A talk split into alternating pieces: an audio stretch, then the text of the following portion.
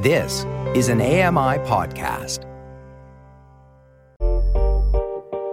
Hey, Dave Brown here. If you enjoy this podcast portion of our show, remember you can watch it live every day at 9 a.m. Eastern Time on AMI TV.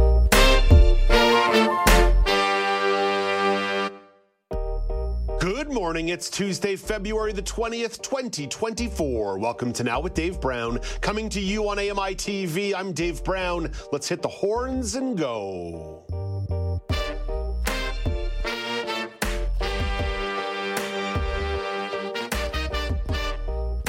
Coming up on the show today, the BC Black History Awareness Society is hosting Black History Month programming all throughout the month. Executive Director Jamila Douhaibi tells you what's to come. Provinces are taking steps to introduce silver alert systems for missing seniors. Reporter Meagan Gillmore has more on the story.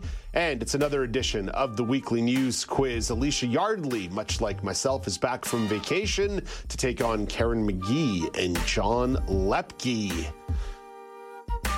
It was a lovely couple days away. Thank you to everyone who filled in for me during a very restful week in the month of February. A little bit of described video for you this morning. I did not do much on vacation, but I did take some time to grow some facial hair. So trying out a goatee this morning, seeing how that uh, lands out there in the viewer vortex. Let's get to the top story of the day. Stats Canada released its January inflation data a few minutes ago. Year over year, prices went up 2.9%. That does represent a decline from December. Lower gasoline prices were the key driver. There was a little bit of a stabilizing in grocery prices as well. Year over year, prices went went up 3.4%.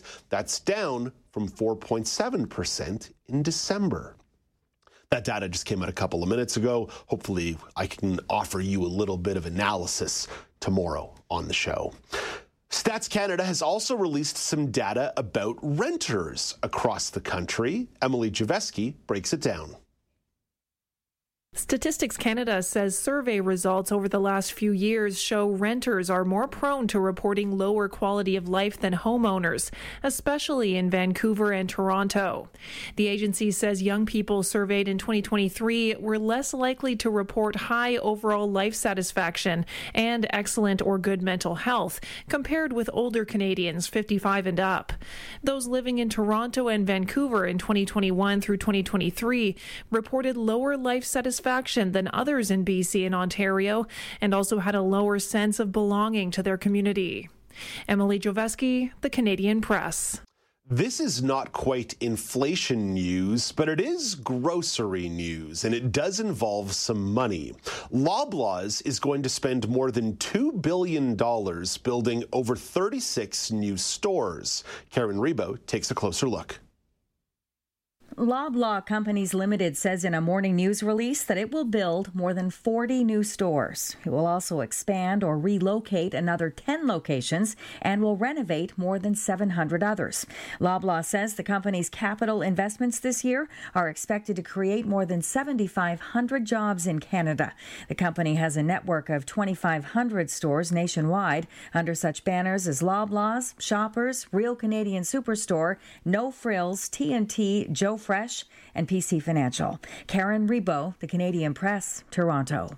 I don't often do product recall stories for you, but this one seemed a little more significant than usual.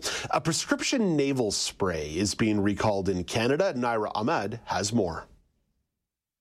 Health Canada says APO mometasone is prescribed for allergy symptoms in children, sinusitis in patients age 12 and older, and for nasal polyps in adults. The recalled sprays could be contaminated with a bacteria that can pose serious health risks to those people with chronic lung diseases or weakened immune systems, pregnant people, seniors, and children. The affected sprays are from two lot numbers and have expiry dates of September and October 2025. Anyone concerned because they or their children have used the product should consult a healthcare provider. Naira Ahmed, The Canadian Press. And one more story. This one's outside of Canada way, way, way, way, way, way, way outside of Canada. Astronomers have discovered what may be the brightest object in the universe. Lisa Dwyer blasts off into space. Scientists say what they once classified as a star is actually a quasar with a black hole at its heart, growing so fast that it swallows the equivalent of a sun a day. The record breaking quasar shines 500 trillion times brighter than our sun. The black hole powering the quasar is more than 17 billion times more immense than our sun. While the quasar resembles a mere dot in images, scientists envision it's a ferocious place. The rotating disk around the quasar's black hole is like a cosmic hurricane, with luminous swirling gas and other matter gobbled up from stars. The quasar has been around since the early days of the universe and is 12 billion light years away. It might be comforting to know that just one light year is 5.8 trillion miles. I'm Lisa Dwyer. That is comforting that a gigantic black hole is that far away. Uh, I'll take a little bit of comfort on that one. Let's get to the daily polls at Accessible Media on X, at Accessible Media Inc. on Facebook. On Friday, y'all were talking about ice cream and talking about food. And the question was asked, what is the most overrated ice cream flavor? 12% of you said vanilla, 35% of you said chocolate. That is accurate. 35% of you said cookie dough, and 18% of you said other. Now, these folks who responded maybe didn't quite understand the question because they started writing in their favorite flavors, not overrated flavors. Don writes in orange pineapple is their favorite. Never heard about that one. That one sounds good. Ryan writes in Neapolitan. You get three flavors for the price of one. I'm actually a sucker for Neapolitan. Strawberry is my favorite flavor, but I do like mixing it with vanilla, and then whoever else in my life can have the chocolate. And Lelena writes in Tiger Tail, which is orange with black licorice. Never heard of that one before. A couple of y'all coming off the top rope with uh, interesting ice cream flavors. Well done. Today's daily poll has to do with the topic that Meagan Gillmore is going to be bringing to the table in about 15 minutes about silver alerts and what provinces are doing to look for seniors that go missing. But there's a broader question to be asked here because there's all sorts of technology that you can put on your phone or other devices that allow you to be tracked by the people who love you. So at Accessible Media on X, at Accessible Media Inc. on Facebook, do you use GPS tracking software to share your location with friends and family all the time, when traveling, or never? Laura Bain, I'm in the never camp because there's no one in my life who actually cares about me. But I do understand that some people who have meaningful relationships do sometimes use this technology. Oh, Dave, I highly doubt that's true. I think there are lots of people that care about you. But um, I, I, will say that I use this technology in certain circumstances. And I, am going to tell a little bit of a story here quickly, which is that when I was in the dating pool and going out on first and second dates, I installed one of these tracking apps and gave open access to one of my friends who I really trusted. Um, and when I was going out on dates, I would kind of tell him the rough plan, like, oh, you know, we're going to go here, whatever. And a few times he checked in on me, like, hey, you know, you said you were going to be in downtown Halifax. I see you're over in Dartmouth. Is everything okay? And I'd be like, yeah, we went to go get his dog. We're going for a walk. It's fine, right? And then when I went out on my first date with my current partner, uh, we followed the plan. We went to go see uh, some theater. And then afterwards, we went to another neighborhood and we went to a cocktail bar and Ooh. we were there for a few hours. And I had my phone in my bag. I wasn't really paying attention. And my friend watching the tracking app got a little concerned and decided to uh, take matters into his own oh, hands. No. I should say he, oh, he no. Uh, has a background in security and, and was in the military. So he decided to come to the cocktail bar and uh, peek in the window and make sure I was I was doing fine. And then, and then, he thought he better make sure I got home okay. So uh, when my my first date, uh, my now partner, uh, walked me home, I had to explain why there was another guy sitting out in front of my oh my gosh at midnight waiting for me. I so was, was... I was gonna ask if he kept the reconnaissance a little sneaky, but I guess I guess in the end he didn't go all the way fully sneaky on the reconnaissance. Well, he tried, and then he's it, the thing was it sends you this automated message saying like so and so is in your vicinity. So then I was like, oh, my friend's here, but he was like he was actually hiding around a corner. Oh, it, no. was, it, was, it was it, it, it required a little bit of explaining, but um, certainly his intentions were good. But he did have his uh, tracking privileges revoked. Okay. Uh, although for you know maybe I would reinstate them if I was back on the market. I don't know. It was nice to have someone looking out for my safety. Yeah, it's a little security blanket. There, there's there's nothing wrong with that, especially when you're talking about dealing with the general public and uh, strangers. Uh, John Loeppky, you're filling in for Alex Smythe today. What about you? What's uh, what's been your general experience with uh, utilizing GPS tracking software with uh, friends and family? I will say, Dave, I am also in the never camp. Although this does feel a bit like, and I'm interested to hear the segment later today. Um, it does feel like an extension of when you would, um, you know, you send your your friends and family your flight details, or you. Uh, um, you well this is a very saskatchewan answer but you uh, you can't find the farm you're supposed to be going to so you make google create the gps pin and you send it to your friends um, uh, one of the groomsmen at my wedding was driving to the uh, to the um, the, the bachelor party, which was in rural Saskatchewan, and said, "This is how a horror movie starts." Um, so I do have some. Maybe he sent the tracking uh, app information. I'm not sure, but yeah, I'm I'm in the never camp. Yeah, I think there's something there, John, that says sometimes when there's something unusual going on, I, no, bachelor party, I'm not saying it's unusual activity, but it's going to a different place in rural Saskatchewan. Sometimes it's good just to have everybody on the same page and have some kind of digital marker of where we're supposed to go rather than at farm number three, take a right, at farm number six, take a left. Because I know sometimes the street signs in rural Saskatchewan get a little wonky. Yes, or or or don't exist. Or don't exist at all. Yeah. if you don't know where you are, why are you here? Yeah, not not good for somebody with CP and no space, no sense of direction, who just goes, "Please tell me where to go." yeah, yeah, we have become a little dependent on this uh, GPS software. There's uh, no doubt about that, but it's very useful. So you know what? You take our wins. Thanks, John. Thanks, Laura. Appreciate both of your thoughts on that one. You'll both be back later in the hour for some other conversations. In the meantime, you can vote on the poll at Accessible Media on X, at Accessible Media Inc. on Facebook. You can also chime in via email, feedback at ami.ca, feedback at ami.ca or pick up the phone and give the show a call 1 509 4545 1 509 4545. Coming up after the break, the BC Black History Awareness Society is hosting Black History Month programming throughout the month of February. Executive Director Jamila Douhaibi tells you what's to come. This is Now with Dave Brown on AMI TV and in audio at AMIplus.ca.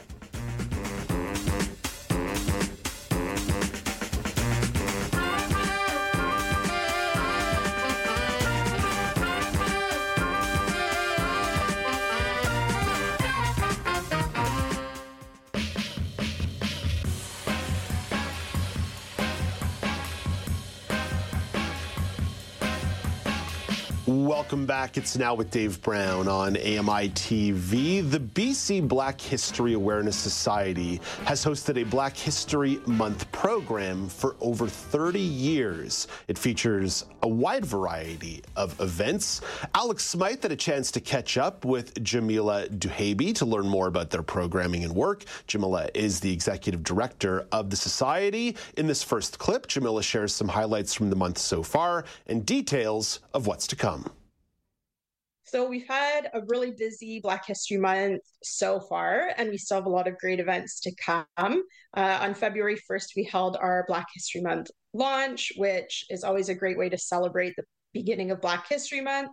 Uh, we had a presentation about our society, information on events for the, the month, and then great music throughout the evening, lots of dancing until until the end of the event, which was a lot of fun.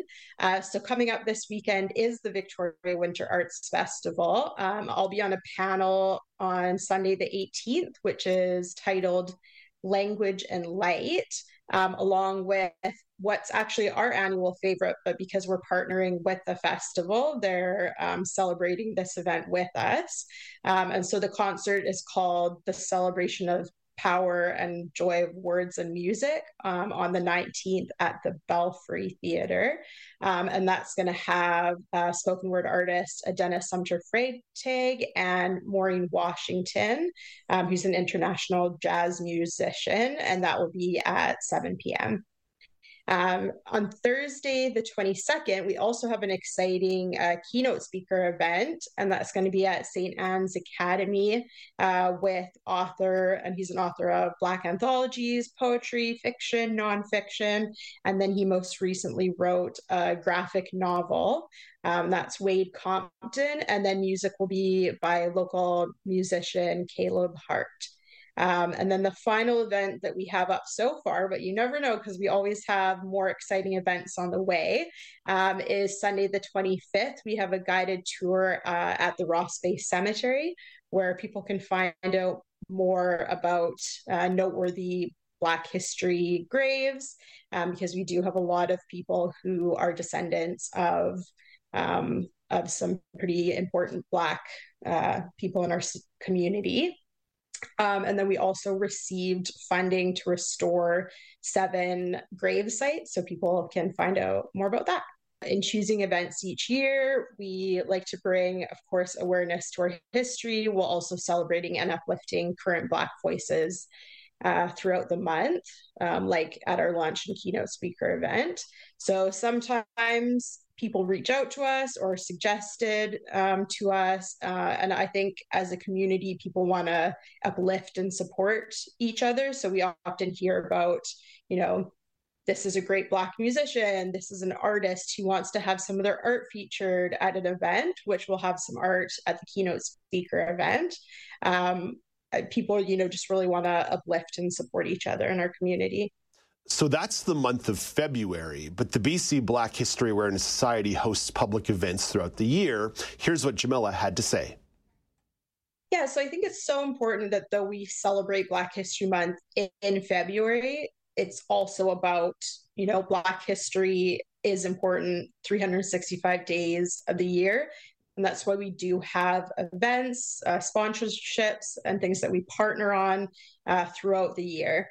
So uh, in 2023, uh, for example, we had um, the BC Black History timeline that came out, which is really exciting. It's both online and in print. Um, so it's available for everyone, but it's also a great educational resource. Uh, it has over 50 pages of key events on BC's Black history, as well as things that went along uh, in Canada. And then we also supported Canada's multi- multiculturalism day. Um, so it's called More Than a Game, and it's a basketball game in June. Um, and then there was a big uh, the Function Music Festival in August.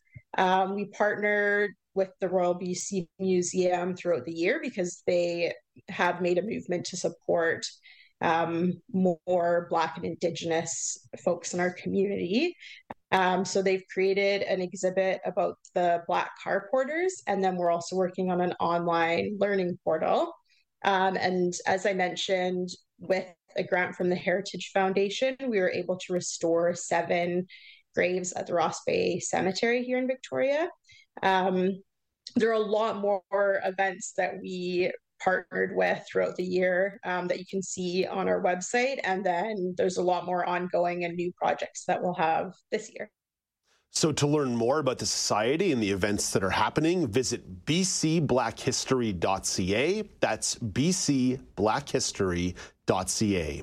In 60 seconds, John Loeppky has the weather story of the day. But first, here is Canadian press reporter Karen Rebo with your morning business minutes. Strength in base metals and telecom helped Canada's main stock index post a small gain on Friday before the long holiday weekend for Family Day in Ontario and for President's Day in the U.S. Toronto's TSX index gained 32 points on Friday ahead of today's January inflation data coming from StatsCan. In New York, Friday, the Dow Jones lost 145 points and the Nasdaq gave back 130.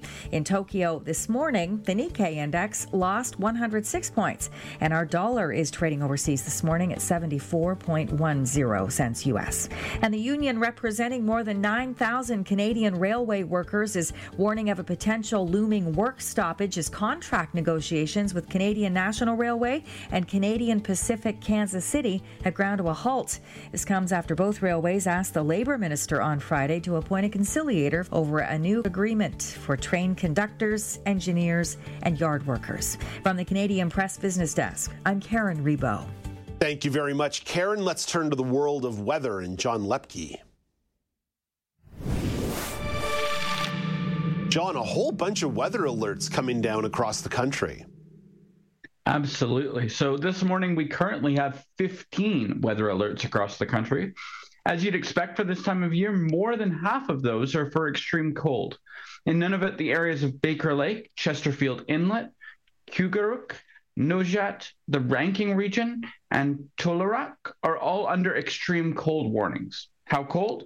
Each area is expected to see wind chill temperatures between minus 55 and minus 60. Oh, yeah, that's It's cold. sli- yeah, just a little chilly.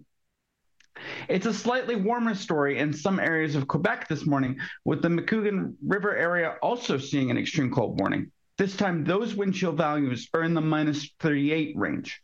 However, staying in La Belle Province, Akulivik and Kuvernituck are dropping down to minus 52 this morning. Dangerous weather all around.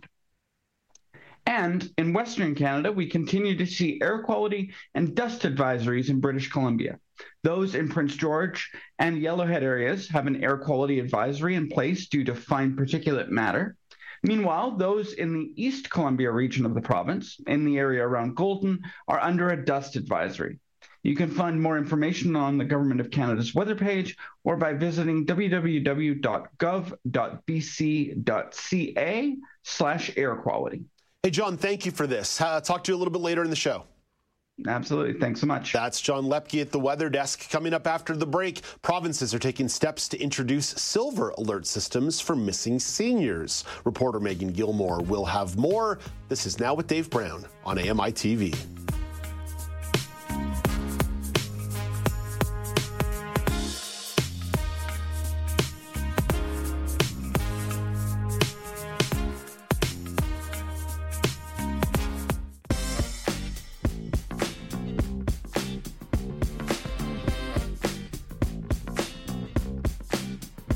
Welcome back. It's now with Dave Brown on AMI TV. You know what happens when a child goes missing. An Amber Alert gets sent out to the general public, oftentimes through your phone, TV, radio stations, internet, etc.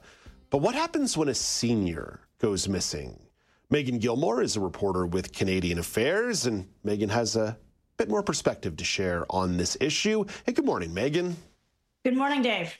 Meagan, I think I understand this, but it's worth laying the groundwork. What's the intent behind silver alerts? Sure. So, uh, exactly what you alluded to in the introduction there. A silver alert would be an alert that would be sent, broadcast out when a senior or a vulnerable person, uh, particularly individuals who have developmental disabilities, um, are uh, when they go missing. So, just some data about the need for this. In 2019, uh, Calgary police reported that multiple seniors, they, they got multiple calls a week about seniors going missing. Um, there's a good number of Canadians who are living with dementia, and that number is only set to rise. And for those um, who uh, had a family member or friend with dementia, you'll know like sundowning, people often go wandering uh, Mm-hmm. later on in, in the day. So it's really, um, it's really been impressive. Uh, the call for this, the push for it, has also really come along with the conversations around. You know, more people are being diagnosed with dementia, and more of them are living in the community, which is great. But then, how do we make sure that these people are actually safe when they're living in the community? What is the current protocol for when a senior goes missing? Because obviously we don't have silver alerts in Canada. Otherwise, you and I wouldn't be talking about this. Right. Okay. So the question of whether or not we have them or not gets a little tricky. So uh, there are some provinces that have changed their Missing Persons Act to include the word silver alert or to have something about uh, a specific alert when a senior or a vulnerable adult goes missing. So Manitoba has quote unquote silver alert legislation. There's a bill in Ontario that's being like studied at a committee and it's been there like for a long time. Um, but just because you've changed a law and put the words silver alert or something like that in your law does not actually create the alert itself. Um, so the protocol is actually a little different depending on wherever you are. So, for example, in Manitoba, the Winnipeg police will put out what they call silver alerts when a senior goes missing. That's how it's described, but it's often like a, a social media post and then there'll be like a story on CBC that it says, you know, Winnipeg police have issued a silver alert. It's not necessarily an alert coming to your phone. Yeah, yeah. Um, so that's where it gets a little tricky. And BC, there was there is like a, volunteer run type silver alert organization where they comb the uh, missing person alerts that come out and they send out alerts to people who have decided have told them i want alerts when a senior goes missing in my neighborhood. So it is different depending on where you are. There is no set protocol. There is no, according to Lili Liu, who's a researcher at the University of Waterloo, there is no publicly funded silver alert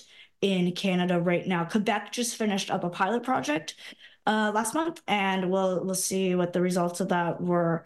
But right now, it's a lot of like volunteers and people trying to raise awareness about this issue with their governments. What's the framework to create an effective mm-hmm. silver alert system? Because, like you said, uh, there's a little bit of a hodgepodge going on right now. Mm-hmm. And one of the concerns that people have when you talk about this is take Amber Alerts that you mentioned. How many times, Dave, on this show have you done a segment about all the people who complain about the Amber Alert that woke them up in the middle of the night? Well, so I actually don't tolerate that kind of nonsense discourse because I think people should act like adults and accept that your phone's going to buzz from some right, from time true. to time when there's a missing child. But Meagan, I know what you mean more broadly. The yeah. mass media as a whole loves to run with that talk show nonsense. Yes, it's true. Right. I forgot that you have a very highly principled stance on this issue, which I deeply appreciate. So, the concern that researchers who work with older adults in particular have about silver alerts is the concern of alert fatigue, right? So many people, um, like suddenly their loved ones, they're like, hey, like my person has gone missing. And then what if we put out an alert, but then this person is found? Shortly thereafter. Like this is just going, people are getting a lot of alerts and they may not be helpful. So the ideal uh, version when you talk to researchers about this is they if there's going to be a silver alert, they would say it needs to be something that is geographically specific. Mm. So only individuals in the area where somebody was last reported seen um, get the alert. One of the reasons for that is, is according to one individual I spoke to in BC, um, especially for individuals with dementia, when they're reported missing, they are often found within a 10 to 13 kilometer radius of where they were last seen.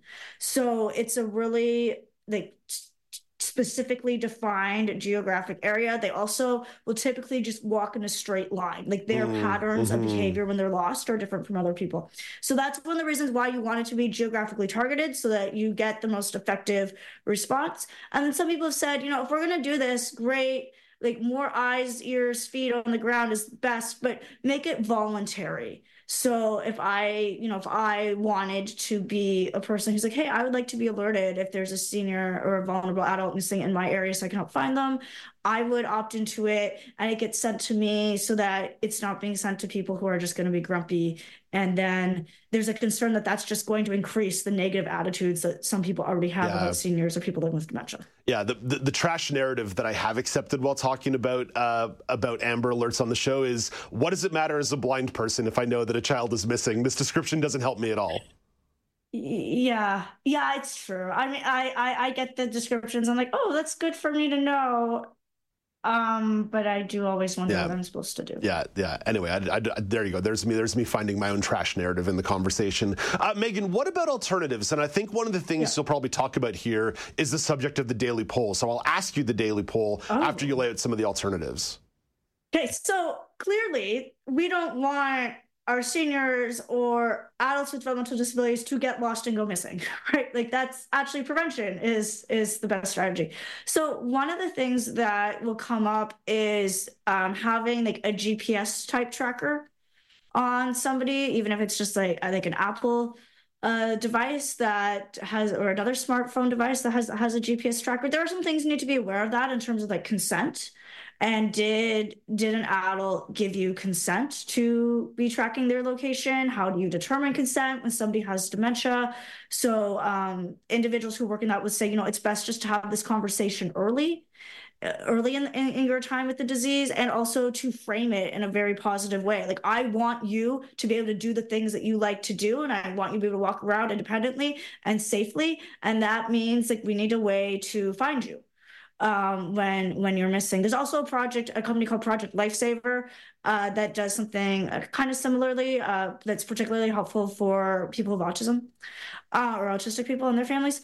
Um, and then there's also vulnerable person registries, which I know a lot of community reporters have come on and talked about on the show throughout the years. So if you have an adult in your family who is living with a developmental disability or, or some form of dementia, calling in and having them be part of the vulnerable person registry. So that way, if you're contacting the police to say, hey, we can no longer find our loved one, they can contact the vulnerable person registry and it just speeds up the process and helps people know who they're looking for mm-hmm. and what they need. Mm-hmm. So often like when people with dementia are reported missing they are found by friends family concerned neighbors uh, before there needs to be a big search which is good. That's what we want. So it's just ways of getting the community more involved and finding ways as a, as a family and as friends to keep your loved ones safe. Meagan, you mentioned the GPS tracking, and that's something that's mm-hmm. not just used for vulnerable people or seniors with dementia or young children. This is something that people are voluntarily opting into in certain scenarios.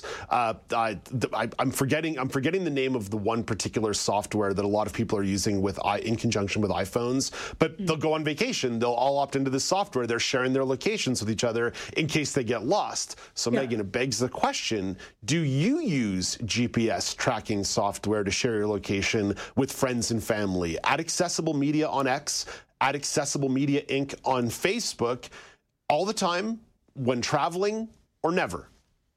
Ooh, I think right now I'm at never. Um, I would maybe do it some other times. Um, the whole reason I got a white cane is because I had some very um significant instances of getting lost in my hometown that terrified my parents.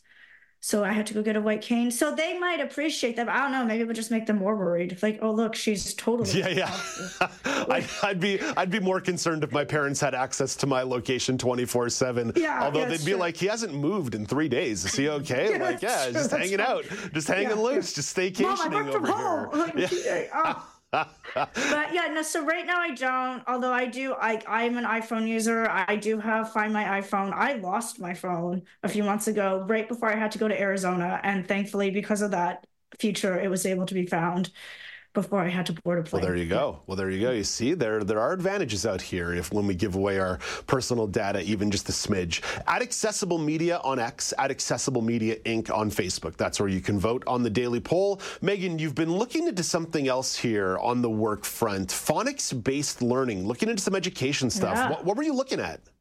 Phonics is coming back, everybody. It is back uh, in some places with a vengeance. So in December, uh, I believe it was, the Ontario Ministry of Education announced that explicit phonics education is coming back into kindergarten curriculums beginning in September 2025.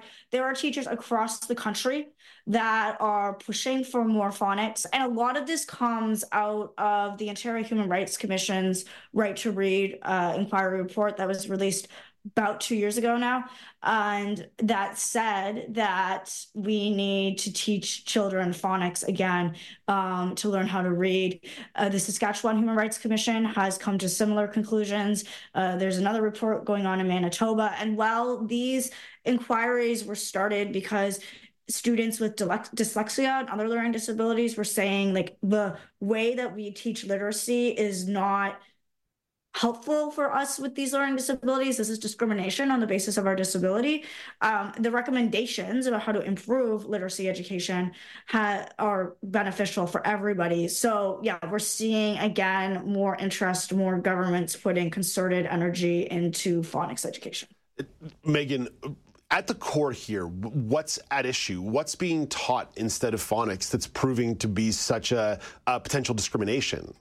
Right. Yeah. So at well, there's several things at core, but one of the key questions is how do we teach children to read? What is the best way to do that? And there's some other philosophical questions in there, like is there a direct connection between the letters in the alphabet and sounds?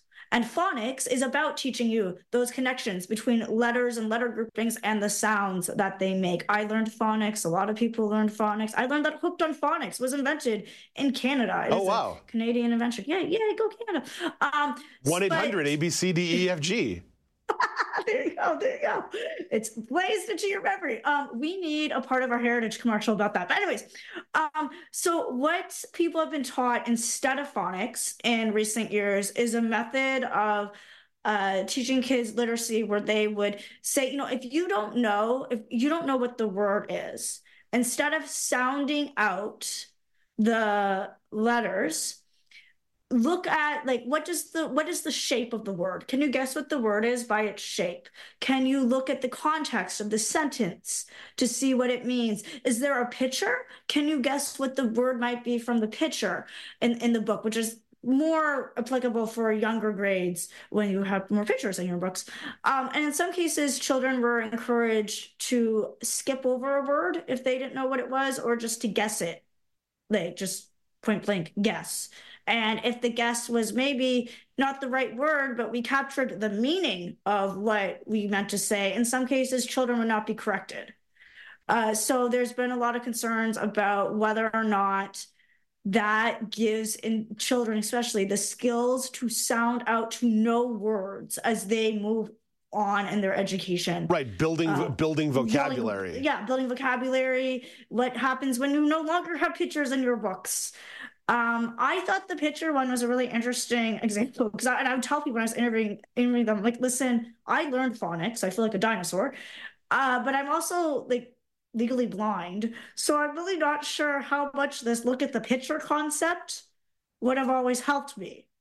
I just can picture a five year old Meagan getting even more confused. Mm-hmm, mm-hmm. So um, that that that's an interesting conversation to have. Um, I I know I was really grateful as, as, I was doing this reporting that I had teachers who taught me phonics and taught me to read. And before I could clue into the fact that, oh, there's going to be some things in school that are harder for me because I can't see as well as everyone, I knew to read. And that yeah, gave me yeah. like confidence and a bit of a leg up later on. Yeah, education is fluid, right? There's also been a lot of talk about reforming math curriculum. Mm-hmm. That, that, yeah. that, sometimes you're going to take some steps forward and say, this is a more modern way of approaching it. And then you can go 15 or 20 years and say, maybe that wasn't the best method. Education is yeah. always going to be fluid by its natures. But uh, you've, you've heard, certainly heard the province of Ontario talk about how they want to get back to basics in regards to the right. way they're handling education. Yeah, yeah, and there's like a lot of different things around that. A few things that people would say on the prophonic side is first of all, it is backed up by science. So this isn't like a new phenomenon. Like we're just kind of going back to how like we know from the data that this is the best way on mass to teach children to read. They'd also point out that, you know, a lot of kids will learn to read without learning phonics, but there's going to be some kids who aren't going to be able to. And you need to also prepare the kids who did learn how to read without it about what are you going to do when you get to harder words and harder vocabulary when you move on in your education. Mm-hmm. Another thing they would say is no one is advocating that we go back to sitting in straight lines and filling out endless phonics workbooks for right, half of our right. school day. Like no. Okay. So like you like yes, you need probably some workbook work, but it's not all that. There's different ways to incorporate phonics education. And a lot of it is just exposing children to the different ways that words are used, mm-hmm. um, playing with them, like in the sandbox and in different things, and having a conversation about what you're building with your blocks or the Play Doh or whatever mm-hmm. it is that mm-hmm. you were doing and having kids use their words. You, you uh, can uh, utilize so you can util, you can utilize an older teaching technique, but utilizing a new methodology to teach it. Yeah, totally. and um, yeah, so that, that's what a lot of proponents of phonics. I'm, if you haven't guessed yet, I'm a big fan of phonics because I'm very grateful that I learned to read at, at, at a young age. Um, and yeah, like um, if you there, for example, there's the First Nations Yukon Yukon First Nations School Board in, in the Yukon. Um, the really new school board just started recently, but they've put a concerted effort into phonics education, and it's mandatory that mm-hmm. there be a half hour phonics lesson every day for their students and their students also partly because it is a first nation school board they you know they go out on the land and they go fishing and they go um, harvesting berries and they have elders come in and they teach them different like cultural traditional first nations cultural things and then the kids are writing about those things as part of their literacy lesson right so there's a whole lot of different ways that you can bring literacy education into the classroom mm-hmm. in a way that is both scientifically backed and also fun and engaging and meaningful for your students. Meagan, thank you for this. Have a great day. Talk to you in a couple of uh, weeks. Yes. Yeah. Talk to you soon. That's Meagan Gillmore, a reporter for Canadian Affairs. You can read Meagan's work at CanadianAffairs.news, CanadianAffairs.news. Coming up after the break, there's a new festival in Toronto. Community reporter Mara Hutchinson tells you about the 2024 Glisten Festival. Keep giving this show a glisten. This is now with Dave Brown on AMI TV.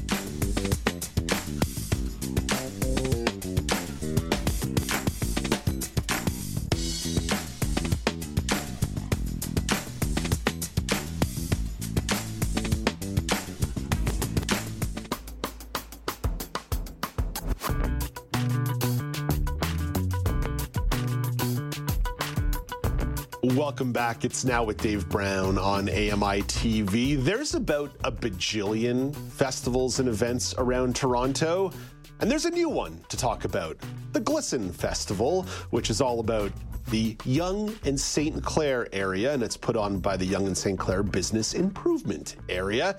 Community reporter Mara Hutchinson had a chance to attend the festival. Hey, good morning, Mara. Mara. How are you? I'm pretty good. So, what went down at the Glisten Festival? Well, what went down was their big tunnel of glam. I think that's the most important highlight of it, just because it's so big. It's an 80 foot um, pedestrian walkway, and it's just lit up with colors, 14 million sequins, and it's reversible. So, all the kids, because I brought my son, and all the kids were just walking, running around and touching the walls. And I feel like that's the actual core of the whole festival. So it's, it's, it was fun. you know, I it, I don't think of Yonge and St. Clair as a neighborhood that necessarily needed a little bit more like bumping or platforming or festivaling, but it is it is kind of a sneaky good neighborhood in Toronto between Midtown and downtown. It really is, and I feel like little communities like this will showcase the business, what what's around. And I didn't really realize there was so many other because I'm usually in the hardcore of Toronto.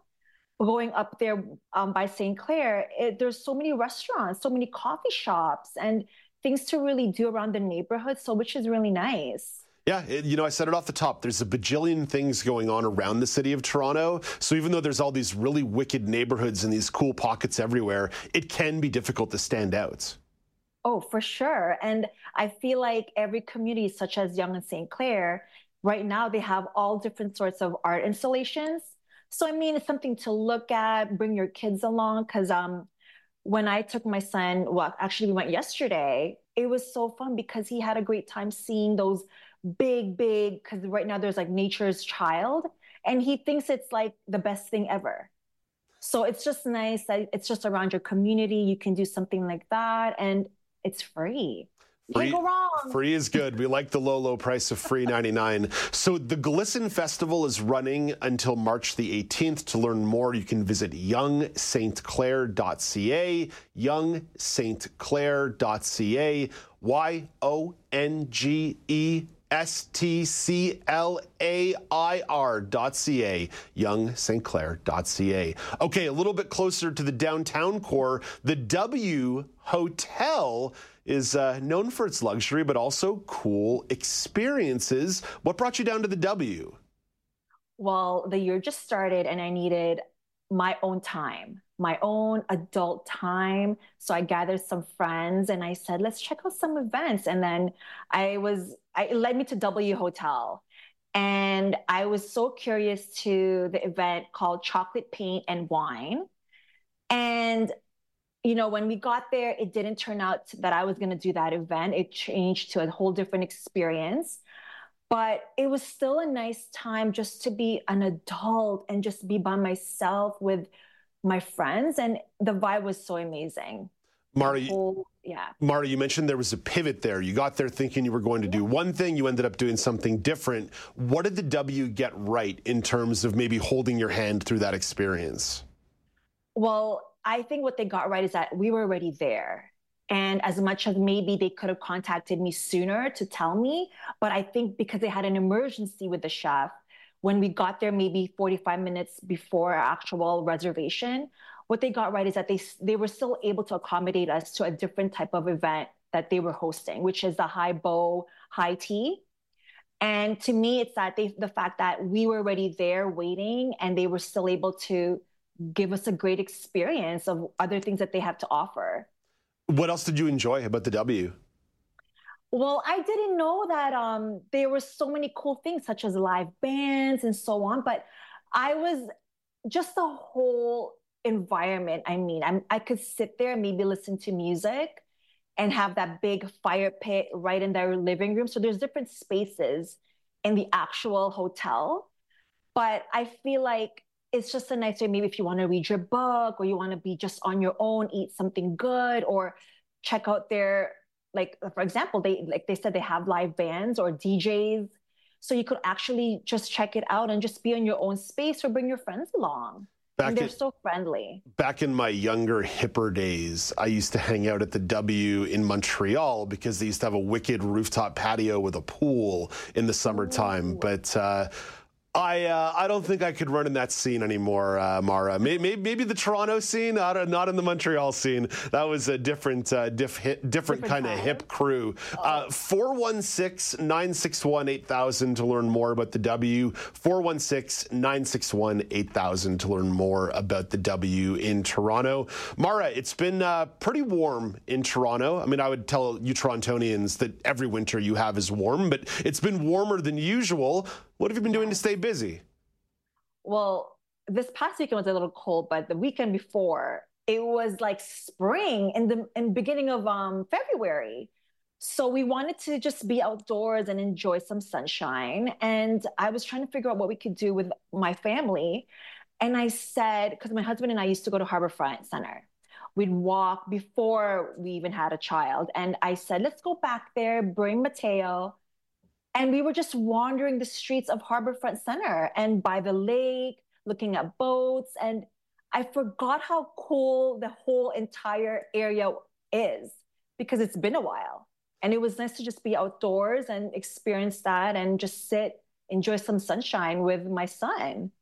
The neighborhood's also gone through a little bit of an evolution in the last 15 or 20 years between the development Huge. of uh, the Corus Media Building, George Brown College. How do you think the neighborhood's changed in terms of accessibility in the last couple of years? You know what's crazy? There's more ramps. More ramps, I feel like. And they really change up in terms of access to washrooms easily. I remember back in the day, it was it was so hard. Like everything was always closed and so on, and you couldn't really get anywhere nearby. But I think I've noticed the ramp change and the concrete has changed a lot. So, I mean, it gives us more space to walk, people with wheelchairs, and just be outdoors as well and enjoy like just like regular people. Yeah, modernization comes with accessibility bonuses. There's uh, yes. no doubt about that one. So 235 Queens Quay West in Toronto. It actually is a pretty cool neighborhood. I've, I've spent some time down there for uh, work reasons. 416-973-4000 to learn more. 416-973-4000 to learn more. Hey, Mara, thank you for this. Have a lovely day. Talk to you in a couple weeks. Have a great day. That's community reporter Mara Hutchinson in Toronto. In one minute, Laura Bain has a pretty interesting story about what was a missing instrument in the entertainment report. But first, boaters are looking for more sustainable fuels. Mike Dobuski has more in Tech Trends. Boaters hold on to their vessels for longer than drivers hold on to their cars, and Gus Blakely of Suzuki Marine says that presents a big challenge for an industry trying to go green. With all the boaters that are on the water today, they're not going to have new boats tomorrow, so we need fuels that are available today for them to use in boats that were made today and before today. That's why he says certain boat manufacturers are investing in renewable fuels, which mix traditional gasoline with more more environmentally friendly alternatives. They can be used in any existing motors, and they're very similar to REC 90, um, which is the more expensive marine fuel sold in a lot of gas stations. And speaking of gas stations, things like hydrogen, electricity, you have to build an infrastructure for that where the infrastructure that we already have basically works with renewable fuels. With Tech Trends, I'm Mike Dobuski, ABC News. Mike Dobuski loves him some stories about boats. I'm going to start calling him Mike Dobotsky. Let's get to the world of entertainment. Paul McCartney has his hands back on a piece of Beatles history with a little help from his friends. Laura Bain, you have a few more of the details here. What happened? Yeah, that's right. So he's been reunited with a Hofner bass guitar, which was stolen out of the back of a van 51 years ago in 1972. Wow. Now, Paul had a particular affinity for that style of bass because he was left handed and the Hofner bass was more symmetrical. It was sort of shaped like a violin. And I think the quote I read, he said it looked left, less daft when he played it left handed. um, but for everybody else, it's of interest because it was the bass guitar that he used when he was recording the first two Beatles albums including the song Twist and Shout, which I have brought a little clip for us to listen to.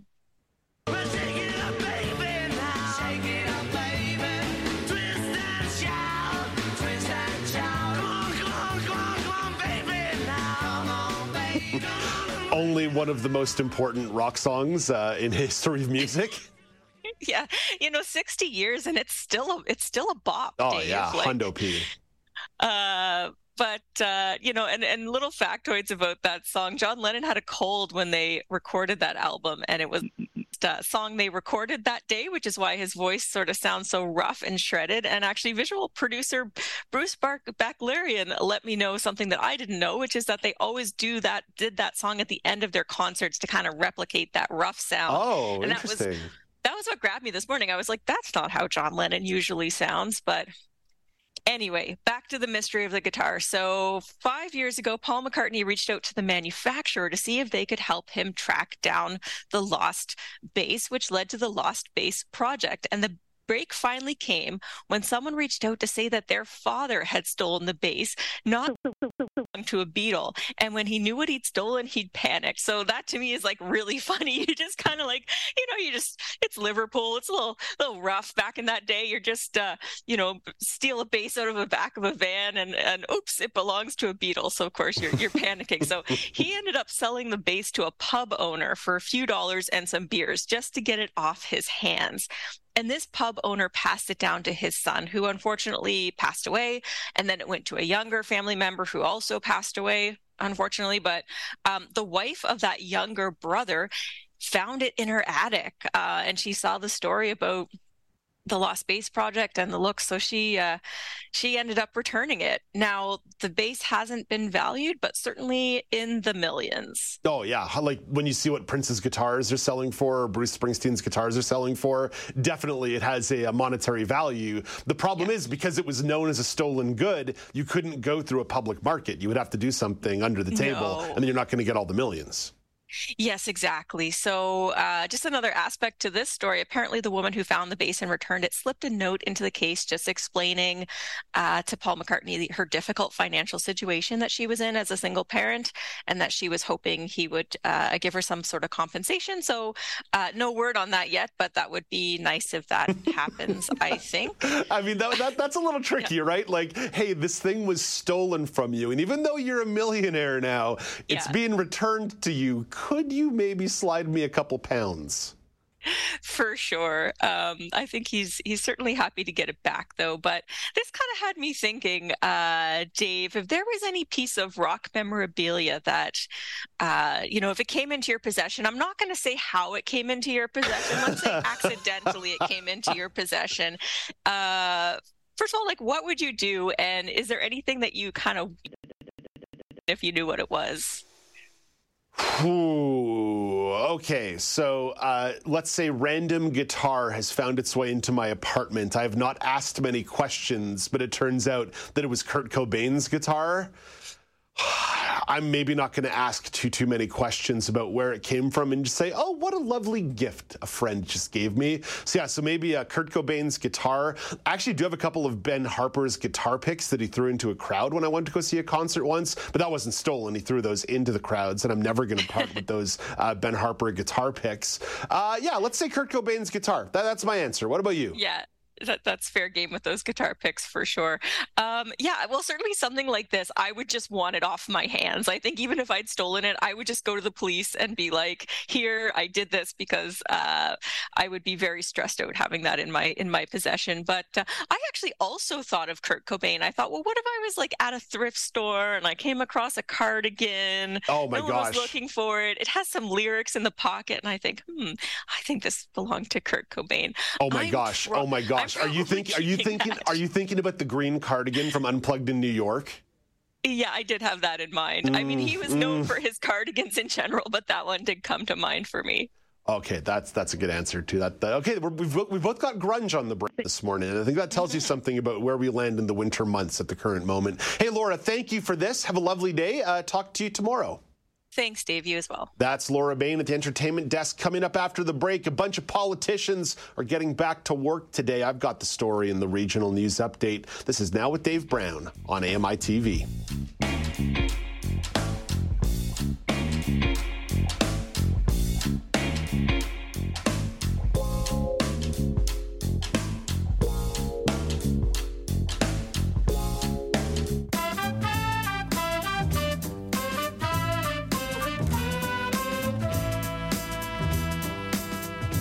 Welcome back. It's now with Dave Brown coming to you on AMI TV and in audio at AMIplus.ca. I'm Dave Brown. It's Tuesday, February the 20th, 2024.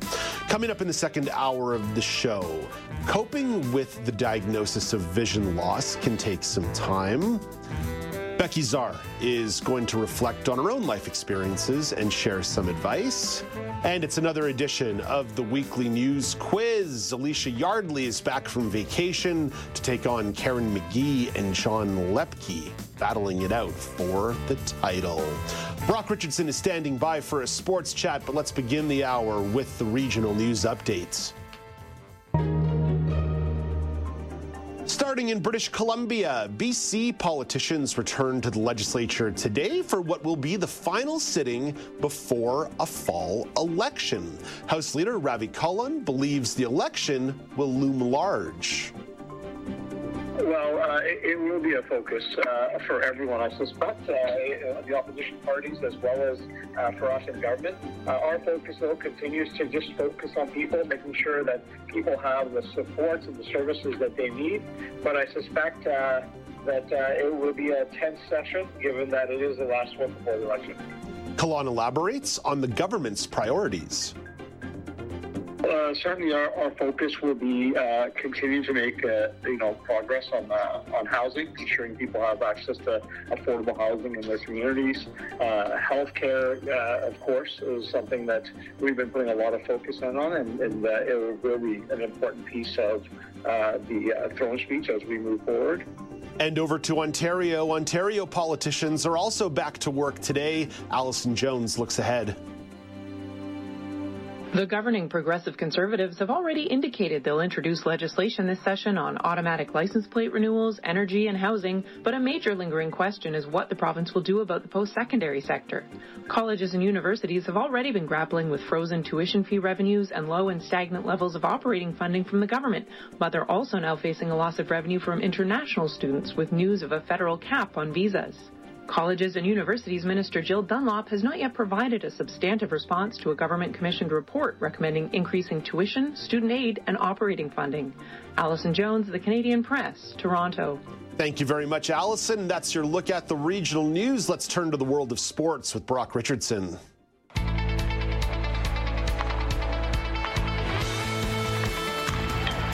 Plenty to chat about here, Brock, but you've got your eyes on the Scotties Tournament of Hearts, women's curling in Canada, and there's been a little bit of weirdness to start the tournament off.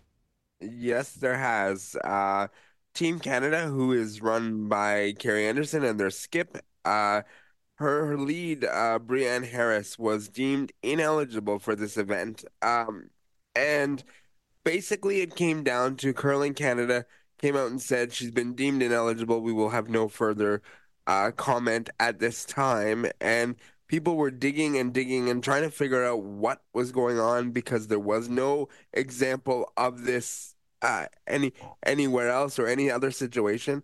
And yesterday it came out that uh, we were told that Team Canada will be receiving support regarding the absence of hair of Harris. So I don't know what this means. We just know that she will be absent from the event. A lot of people are also wondering, Dave, what happens with the World World Curling Federation, and the answer is simple. World Curling Federation says uh, we're not going to respond until we finish this event and talk to Curling Canada, and then we'll respond accordingly, which I think is a decent thing to do because one event is not the same as the other. So you know, it's it's the, the thing is, Brock, it's professional sports, right? Like, and professional sports demands a certain level of transparency. If you're going to disqualify a player, you have to do more than just say we're disqualifying them and have nothing left to say. Like, like, like this isn't amateur sports; it's pro sports. Like, like I think this is like a real, a real uh, a fault on the organizers of the Scotties and Curling Canada. You've got to be transparent about this. Yeah, because there are people who I don't know, watch the event and would like to know why uh, Briane Harris is missing from it. They did say that there will be an answer at some point, but we're not going to get it in the time that we want it, which doesn't lend well to your thought there. Uh, exactly. So we'll see, but it's it's a very weird situation. But even the World Curling Federation says basically we'll deal with it when we get to the Worlds, and we'll will stand beside Curling Canada and just let it be. So okay, very interesting times for sure. What about the action for, on the ice? Yeah, what about the action on the ice? As for the event itself, uh, Saskatchewan's Skylar Ackerman is only 21 years of age, and she is the youngest athlete there. She picked up a, a win early in the event. She's struggled since then.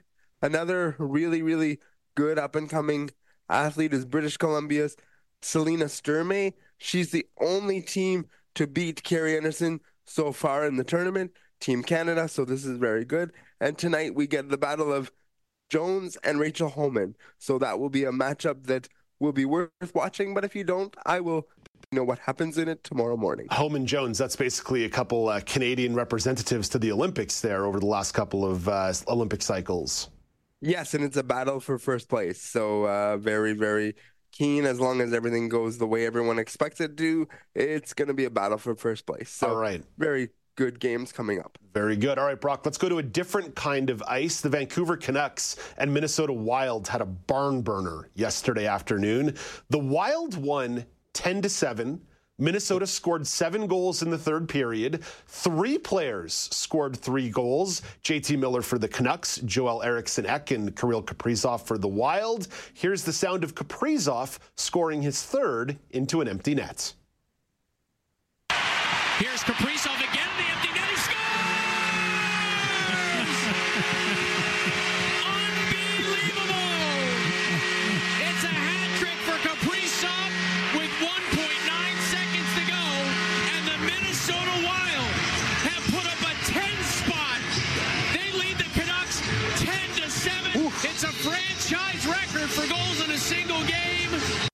again. Well, they were uh, blaring the speakers on that one, Brock. This is the first time three players have had a hat trick in the same game since 1992.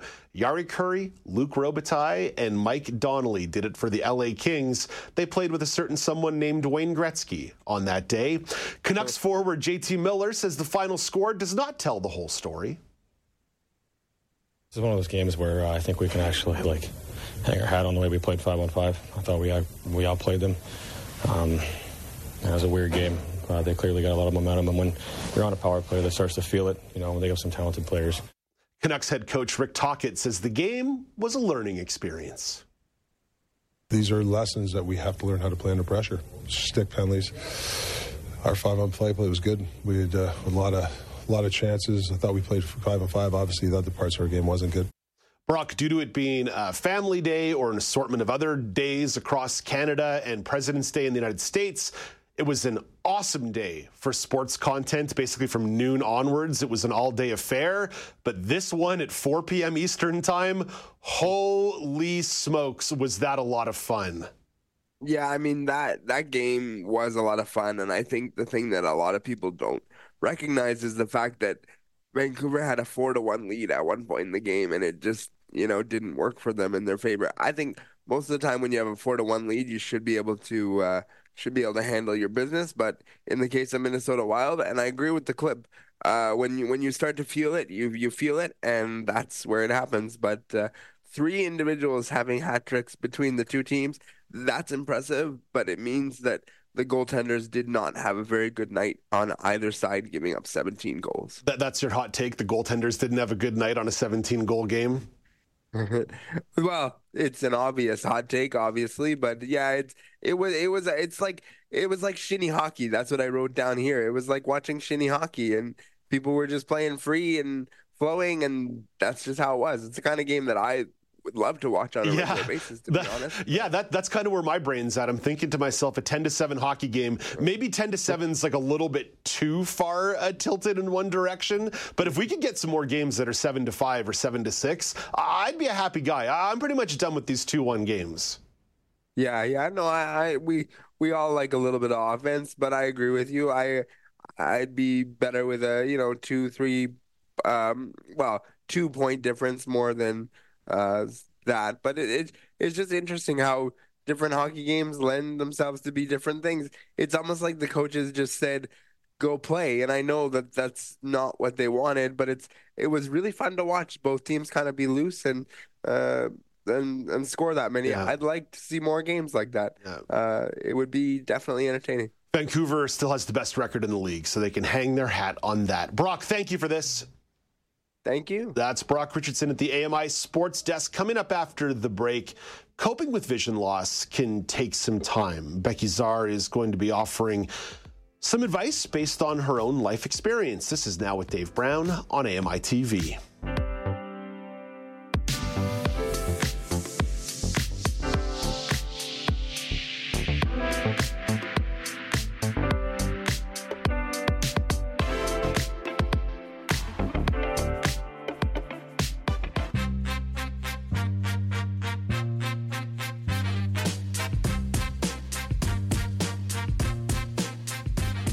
Back. It's now with Dave Brown on AMI TV. The diagnosis of losing your vision can be a jarring one. The experience of going through vision loss is something entirely different but it's something that people have to grapple with. Becki Zerr is one of those people. Becki's an entrepreneur based in Saskatchewan, and Becki's been doing some thinking about the things that she wished she would have known as she went through her own journey. Hey, good morning, Becki. Morning, Dave. Uh, Becki, why did this topic come to mind for you? Yeah, you know, the other day I was on my social media and I'm a part of a couple of vision loss um, support groups on Facebook. And it seemed that there was quite a few posts about from new people who that are just starting their vision loss journey. And, you know, while I was reading their posts, I could really feel their emotions coming through and, um, you know, fear and anxiety and stress. And then it got me reflecting back, I guess, at that point of when I first stepped into this, and I could relate to a lot of what they were saying. And so I think it's just important that we keep the conversation going, and we so people understand that you know you and I that are I'd like to say high functioning right now uh, with our vision loss just didn't pop out like this, right? Like it took a lot of time and a, a big journey to get here as well, just to encourage each other that you know life will go on because when I first stepped into the vision loss world, I definitely didn't think my life was going to go on, not in a positive way like it is right now. So everyone's journey is going to be a little bit different, but there are commonalities and there are common threads that can be put together here to form a tapestry. For example, I'm someone who was born legally blind, so I've been adapting since day number one. I, that's the only experience that I know, but you went through something different because you were someone who went through sight loss. So, how did support systems end up becoming one of the foundational pieces of your experience and your journey? Totally.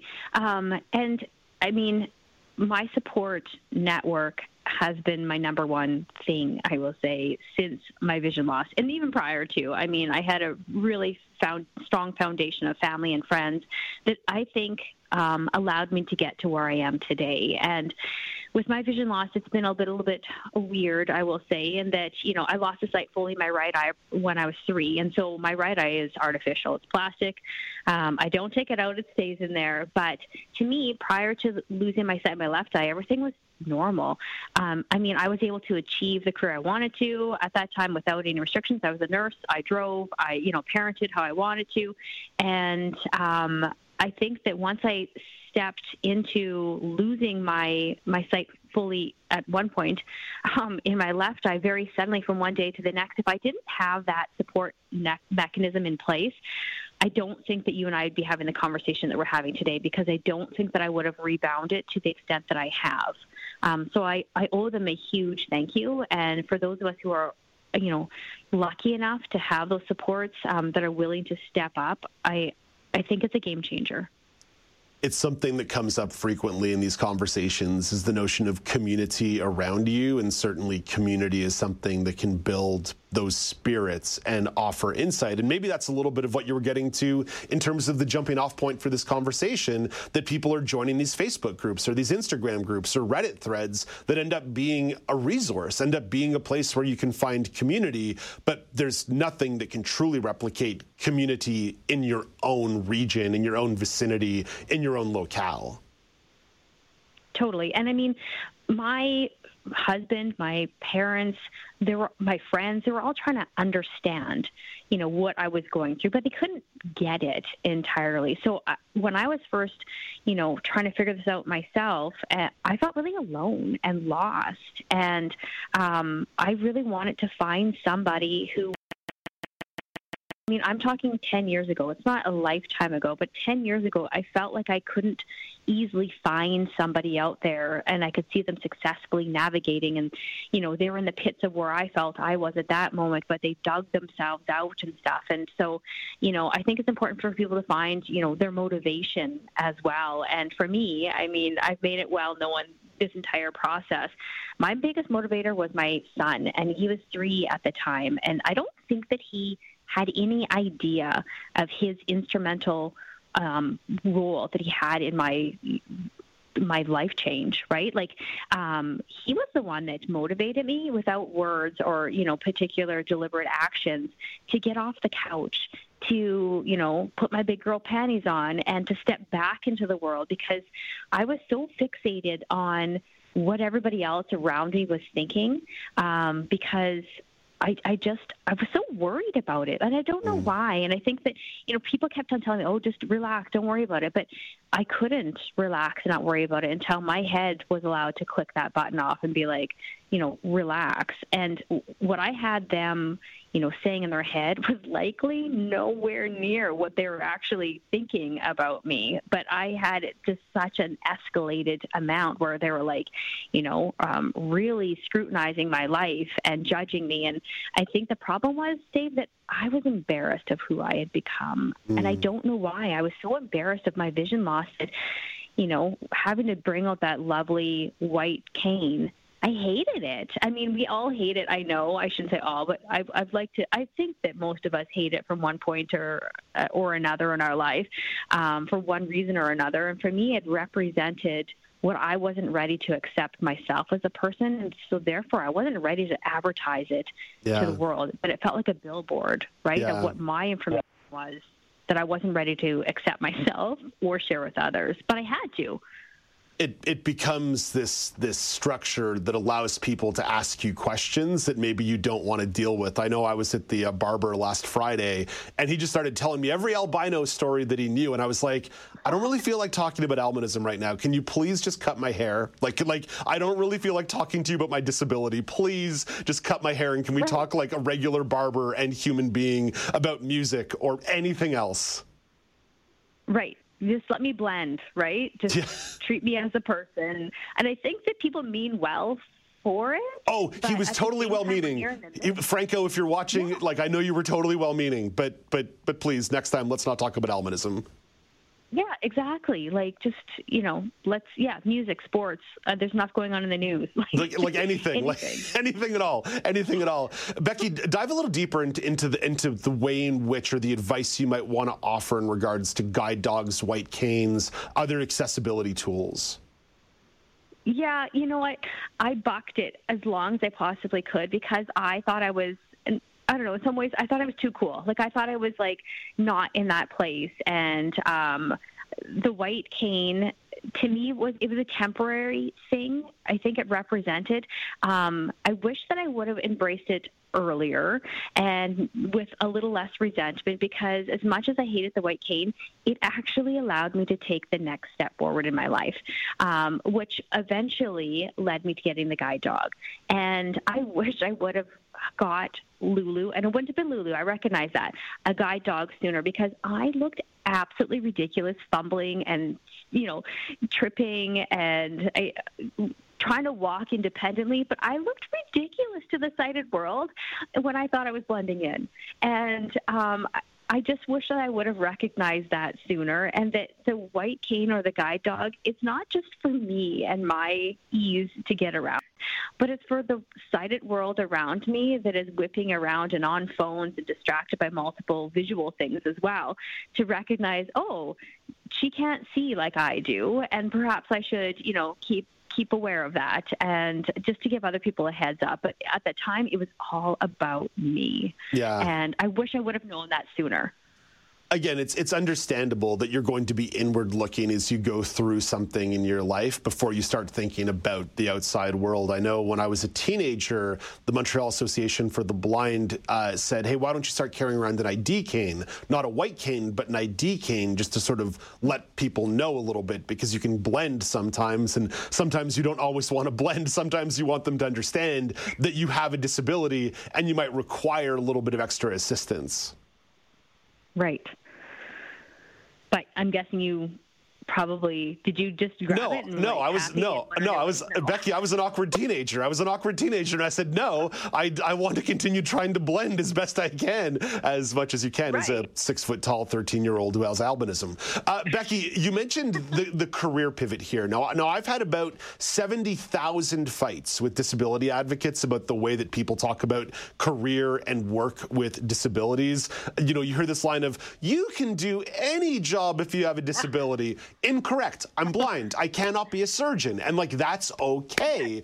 But what kind of reckoning did you have around your career? And what's the advice that you would offer to some, some people who might have to make an adjustment, in some cases, a significant adjustment?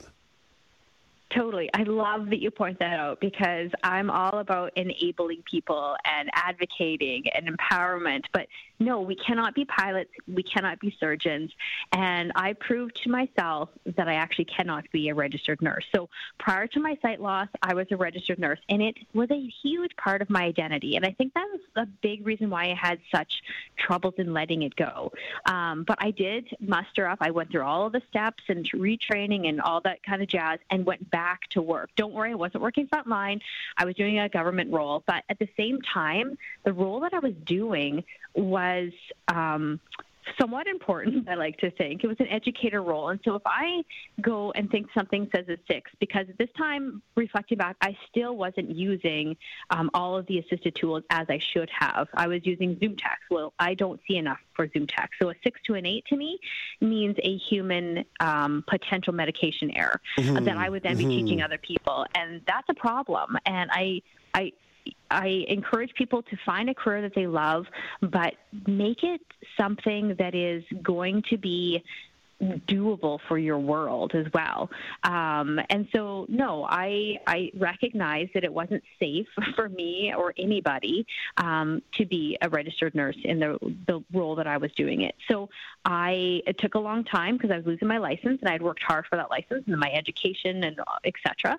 Um, but I eventually stepped back and was provided different opportunities because people around me were starting to identify different skills that I didn't even recognize were actual skills. It was just part of, you know, the communication tool was just part of how I always was. And so if somebody would have said to me, you know, back in August of 2013 that I would be a content creator, I would be a podcaster, I would be a co-writer for a document, you know, documentary series, and I would be opening a hotel. I probably would have said you're going to like you should get tested for some heavy, you know, drug use because there's no way that I'm going to be doing those things. Like I couldn't even at that point pour a glass of water for myself. I didn't have the skills, but um, hang in there. Honestly, career and occupation is a thing. Just find something that works for your life and try not to buck against. Um, I guess uh, to to me, I don't need to prove that I can be a pilot, and I'm okay with that. Yeah. Um, I didn't want to be a pilot as a sighted person, and I don't want to be a pilot as a blind person either. It's just it just doesn't work. So I I would like to think that we can do stuff that um, interests us. Like don't you don't have to be a Walmart greeter because if you're not interested in being a Walmart greeter, don't be a Walmart greeter, right? But if that's your your life passion, give her because it's something you can actually do, right? So um, I just think be be realistic and keep trying to dip your toe in there and step out of your comfort zone because I think for me, initially, that is what was blocking me in my career pivot. And I feel that each time that I kind of giggle at these opportunities that are presented to me and be like, you think like I can actually, I'm going to do that? Like, you want me to do that? Okay. And step past my own barricade that I've put up, then good things actually do come, and I become even more confident of, of an individual. Yeah, it's it's it's a good life experience to share there. It's uh, it's difficult to do though because in both these cases you're talking about a shift in identity, and it's not always it's not always easy to do, but the perspective is very much appreciated. Becki, thank you for this. Enjoy some uh, vacation time around the cottage. Thanks so much. Take care. That's Becki Zerr, entrepreneur based in Saskatchewan, telling you a bit about her story of going through the vision loss experience. Coming up after the break, a couple of news stories caught the attention of John Loeppky. He wants to get a reaction to the start of the 2024 tax season and tipflation, tip creep popping up at a place of business near you. This is Now with Dave Brown on AMI TV.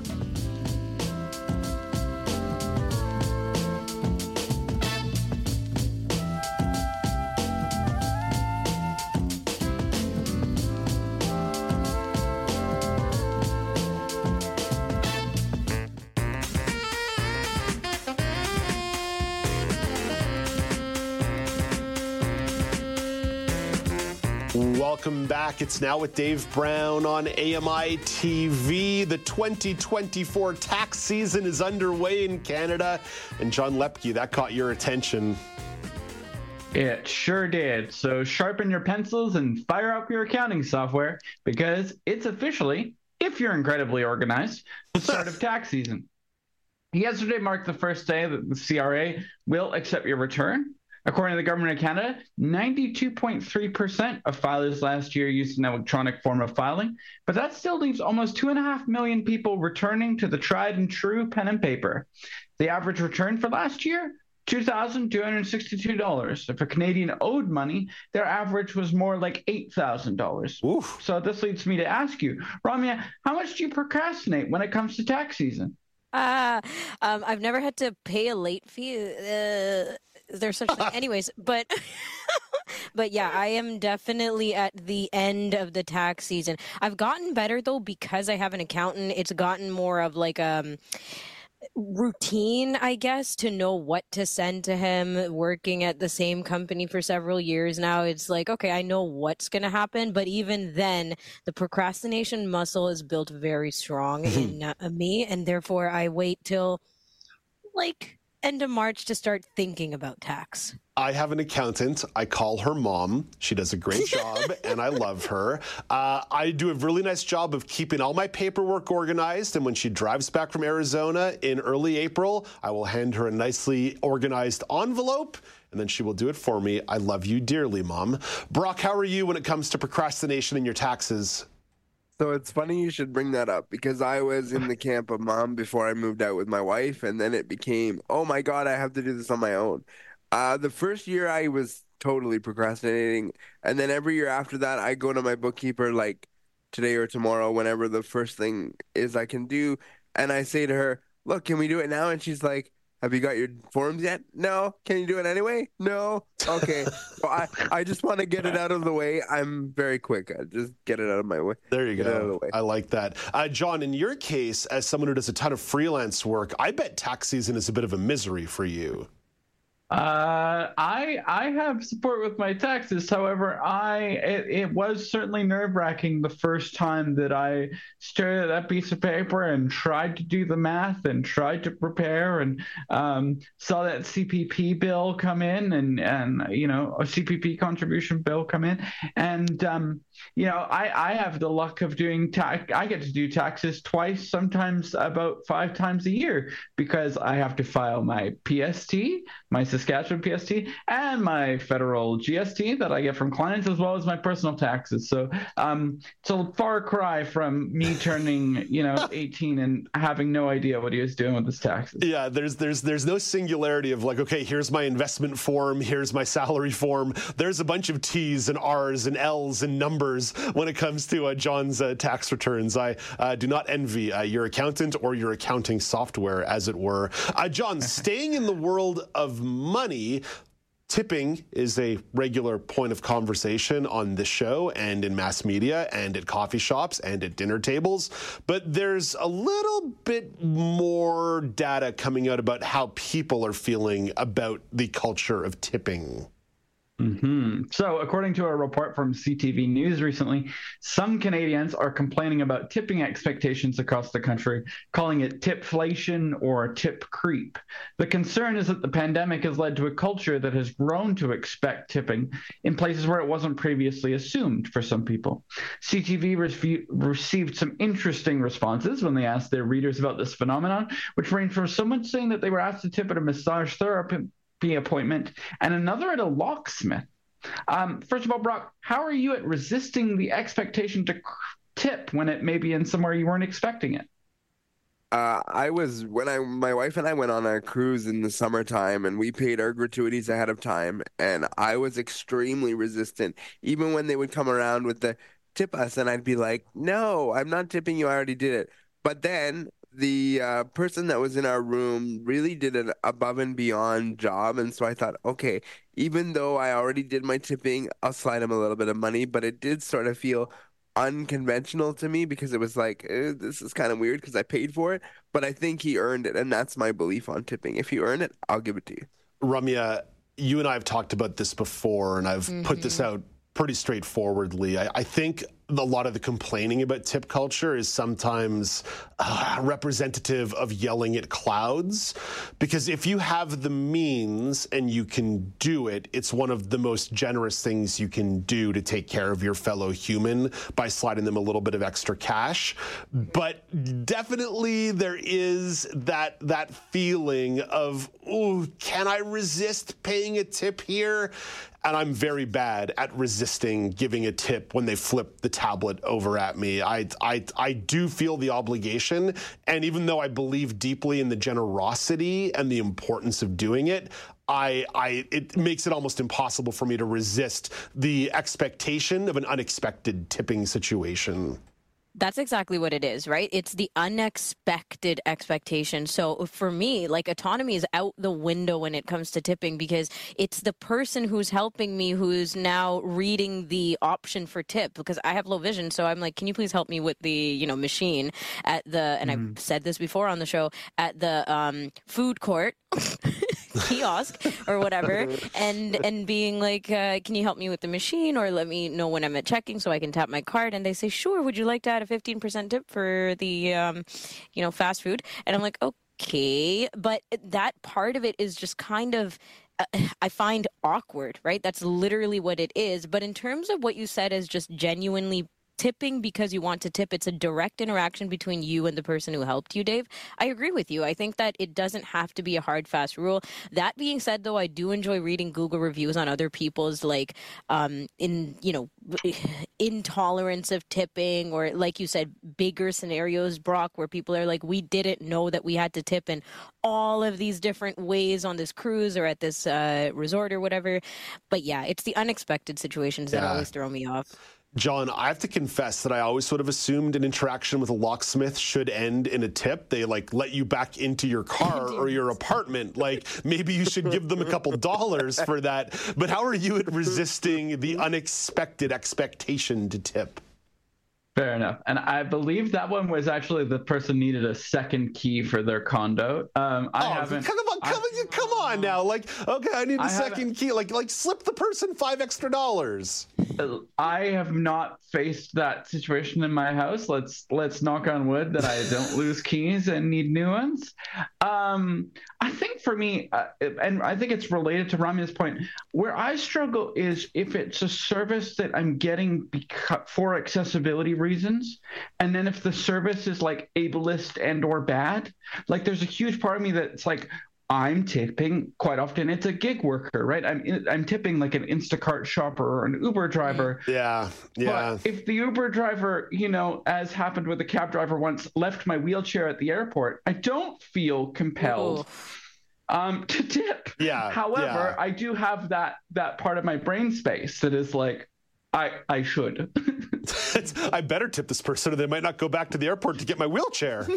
yeah, they also they also left my bags there, so that that oh, takes. My gosh, you know, that's like that. Okay, really that, that no, that that that's a scenario where I think if like the service is outwardly bad in an expecting tipping tipping scenario, I think we can yeah. get away with, uh, but you know, getting our British uh, sensibilities uh, out of us and not giving a tip. By the way, during while John was talking, I pulled out my wallet because I wanted to put out pull out my five dollar bill. I always keep a five dollar bill in my wallet just in case somebody needs to be slipped a little coin on the fly. You know, like oh. that locksmith sets me up with the second oh, yeah. key. Boom, here's five dollars. I had some I had some people deliver uh, my new bureau a couple of weeks ago, and he got a twenty dollar bill when he was done uh, rolling the thing into my apartment. Like that's just how it goes. That's life. I'm very awkwardly sliding my wallet back into my pocket here because I'm afraid someone's going to try and rob me during the commercial break. Uh, John, thank you for this. Brock, thank you. Ramya, you don't get to go away just yet because you get to tell me what's coming up on Kelly and Ramya this afternoon at 2 p.m. Eastern Time. Yeah, I can do that. So we're talking about the difference between fragrance sensitivities and fragrance allergies. Okay, this is uh, oh know, yeah, hot hot button. Yeah. Definitely. So Frances Wong on our wellness segment is going to cover this. I really enjoyed the kind of topics she brings. Also, Canada's accessibility uh, officer just released her report, her first report called uh, Everyone's Business, which highlights the strides that we've made towards a barrier-free Canada. And so she's joining us on the show to walk us through what uh, we're doing, how we're doing, and uh, whether or not we're where we need to be. Um, also, we have our voices segment with guide dog and service animal reporter Devin Wilkins. So this is basically a segment where we um, allow you to have a soapbox conversation with us. You get up on the soapbox and you tell us about your passions, your drives, and maybe things that irk you as well. I like that one. Airing dirty laundry with Kelly and Ramya at 2 p.m. Eastern Time. Ramya, thank you for this. Have a lovely day. Thanks. You too, Dave. Kelly and Ramya hits the airwaves 2 p.m. Eastern Time on AMI TV. Coming up after the break, it's another edition of the weekly news quiz. Elysia Yardley, Karen Magee, and John Loeppky will battle it out for the title. This is now with Dave Brown on AMI TV.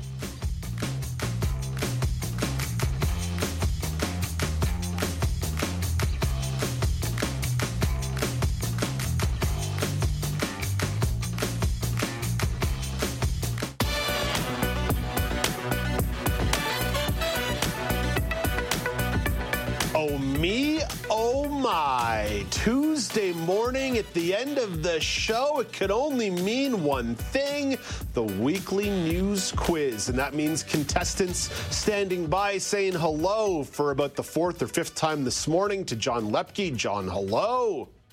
Good morning. Good morning. Saying hello for the first time this morning to Karen Magee. Hello, Karen. Hello, everybody. And much like myself, returning from vacation, Elysia Yardley. Hello, Elysia. Hello. Um, two, three days ago, I was in 30 degree heat. In wonderful, wonderful Caribbean parts of the world. But now you're just back to the moderate temperatures of Toronto, Ontario. Uh, okay, let's jump into the rules of the game. There are three rounds of questions with three questions per round. Each question comes with three multiple choice options. If you answer the question without hearing the options, you get two points. If you need to hear the options, you get one point. And if you get it wrong, nothing is awarded to you at all. And we move on until the point is awarded. The order of contestants was drawn by Mary Daniel. That's the wife of producer Paul Daniel, who wrote the quiz. The order will be Karen, Elysia, and John. So, Karen Magee, starting in the world of international news, which country surpassed China as the leading source of imports to the United States in 2023? Mexico? Ding, ding, ding. Two points for Karen Magee more than $475 billion worth of imports into America from Mexico. Elysia, maybe that news broke last week while you were down there and you were ready for that question, but instead you get a different question. Which country is invoking a 1959 law to draft young women and men into the military? Ooh, can I get the options, please? Is it Singapore, Myanmar, or Cambodia?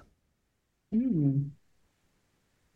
I am going to go with uh, Myanmar. That is one point for Elysia Yardley. Myanmar's military government said it will draft 60,000 young men and women yearly for military service. Okay, John, the pressure is on you here early as uh, as Karen and Elysia are putting on points. Last week, Kaja Kallas, the prime minister of a Baltic country, was put on Russia's wanted list for her efforts to remove Soviet era World War II monuments. What Baltic country does she lead? Uh, I'll take the options. Is it Latvia, Estonia, or Lithuania? Uh, I'm going to go with Latvia. That is incorrect. Karen, an opportunity for a steal here Estonia or Lithuania? Estonia? That is correct. One point for Karen Magee. So, Karen, at the end of one round, having three, Elysia sitting on one, John at zero. Don't worry, lots of questions left. and round two is all about Canada. Elysia, you get the first question of round number two. Officials in a province announced earlier this month that starting in September 2025, it would be mandatory for students taking history classes in grades 7, 8, and 10 to learn Black history. What province is it? Uh, could I get the options, please? Is it Ontario, Quebec, or Nova Scotia? Hmm. I am going to say Nova Scotia. That is incorrect. John, an opportunity for a steal here. Ontario or Quebec? Uh, Ontario. That is one point for John Loeppky. The government has also introduced new math, language, science, and technology curricula. In fact, Meagan Gillmore was talking all about phonics based education in the first hour of the show. So, one point for John, and now an opportunity to really pick up some points here.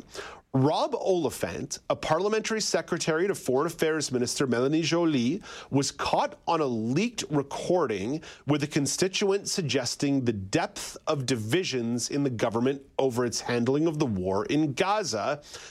In what province is Mr. Oliphant's constituency? I'll take the options. Is it Ontario, PEI, or Nova Scotia? Uh, I'll go with Nova Scotia. That is incorrect. Karen Magee, an opportunity for a steal, Ontario or PEI. I'm going to say PEI. That is incorrect. Elysia Yardley no. picking up the default point on that one. Uh, so there we go. Uh, that's a that, that's a big that's a big uh, point there for Elysia. I've somewhat lost count of the score here. Uh, because it's my first day back from vacation and math is hard. But I believe that puts Elysia at two points, Karen at three, and John at one. Does anybody object to the scoring? All right. No. My brain still works. All right. Karen Magee, an opportunity for you to extend your lead. Last week, Federal Defense Minister Bill Blair announced that Canadian troops stationed in Latvia would soon be protected by a 227 million short range anti aircraft system. In what European country was this anti aircraft system developed? Oh, I'll take the choices, please. Is it Germany, France, or Sweden? Germany. That is incorrect. Elysia, was it France or Sweden? Sweden. That is correct. One point for Elysia, and I believe that ties us up after round number two. Canadian soldiers have been without a dedicated air defense to protect ground troops from attack helicopters for more than a dozen years. Oakley Dokley. So after two rounds, we've got Karen with three, Elysia with three, and John with one. So still anybody's game going into the last round. All general news stories. John, you get the first crack at this. Walmart is in talks to buy which smart TV maker for more than $2 billion? Oh, I'll take the options. Is it LG? Is it Sonos? Or is it Vizio? I'm going to say it's Sonos. That is incorrect. Karen, is it LG or Vizio? I'm going to say Vizio. That is correct. Walmart's current in house electronic brand is called OWN or ON. Actually, uh, never seen that one advertised before, but I have seen Vizio's advertised. So Karen Magee in the lead here, and now an opportunity to really pull ahead. Karen, Oregon has reported its first human case of which disease since 2015, with the infection believed to have originated with the person's cat. Well, it wasn't diphtheria like in the Oregon Trail, and I just totally aged myself there. I believe it was bubonic plague. Two points for Karen Magee, bubonic plague. That's uh, well done. I want to give you an extra point for the Oregon Trail reference as well. That that's, that's older, well Dave. done. Older. You know, you and I never once at the Ottawa Bureau played Oregon Trail on our PCs. Never once. That never happened. No, but I retrofitted one of my old Apples to play the original version. Oh yeah, old school retro gaming. Karen Magee. Uh, that puts Karen in a pretty much uh, top-notch, commanding lead. But you know what? Let's ask Elysia question number three of round number three, just for the sake of it. Elysia, this one's coming from the world of entertainment. Last week, Jon Stewart returned as host of The Daily Show, a program that he hosted for quite some time. Elysia, what year did Jon Stewart leave the show? When did Jon Stewart originally leave The Daily Show? Oh, man. And it's funny because I'm distracted now by the thought that my cat could get the bubonic plague, but I'm going to try. Um, I believe it was 2014. That is incorrect. John, do you want the options or you want to take a stab at it just for the heck of it? Oh, I'll take a stab just for the heck of it. 2016. That is incorrect. Karen Magee, you take a stab at this as well. And if you get it wrong, I get the point. 2017. Hey, I get the point on the board. That makes the host a happy boy. No, it was 2015. 2015. Oh my god. Yeah, Jon Stewart's part of a great lineage there at uh, the Daily Show. And worth noting, he didn't start the Daily Show. The first host of the Daily Show was Craig Kilborn. Loved Craig Kilborn. And then, of course, you had Jon Stewart, followed by Trevor Noah. And uh, Trevor Noah did an awesome job, and so did all the correspondents uh, during the last couple of uh, months when Trevor Noah also stepped away. So, one point for Dave Brown, but irrespective, your winner is.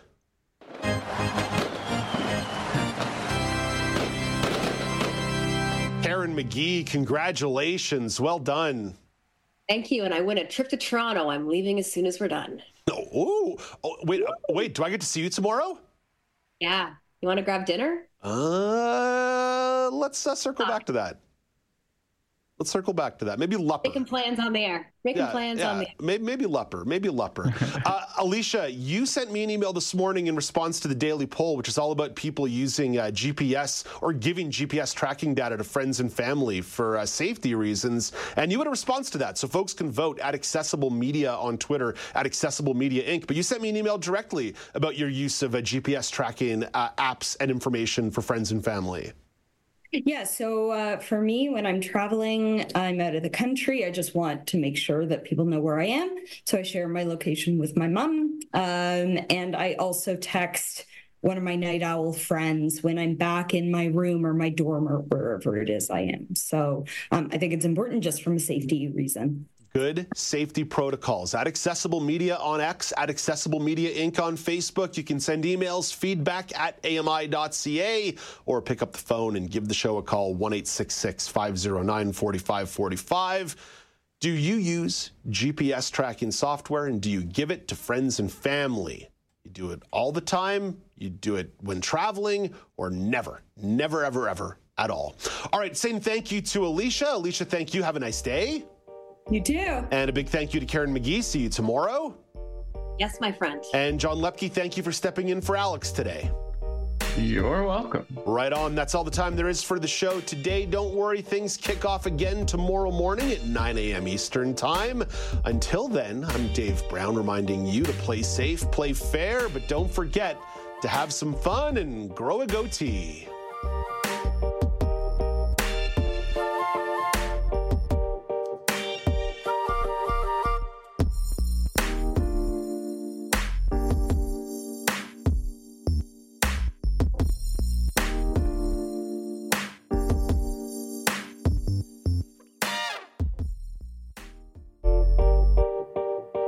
Dave Brown here. If you enjoy this podcast portion of our show, remember you can watch it live every day at 9 a.m. Eastern Time on AMI TV.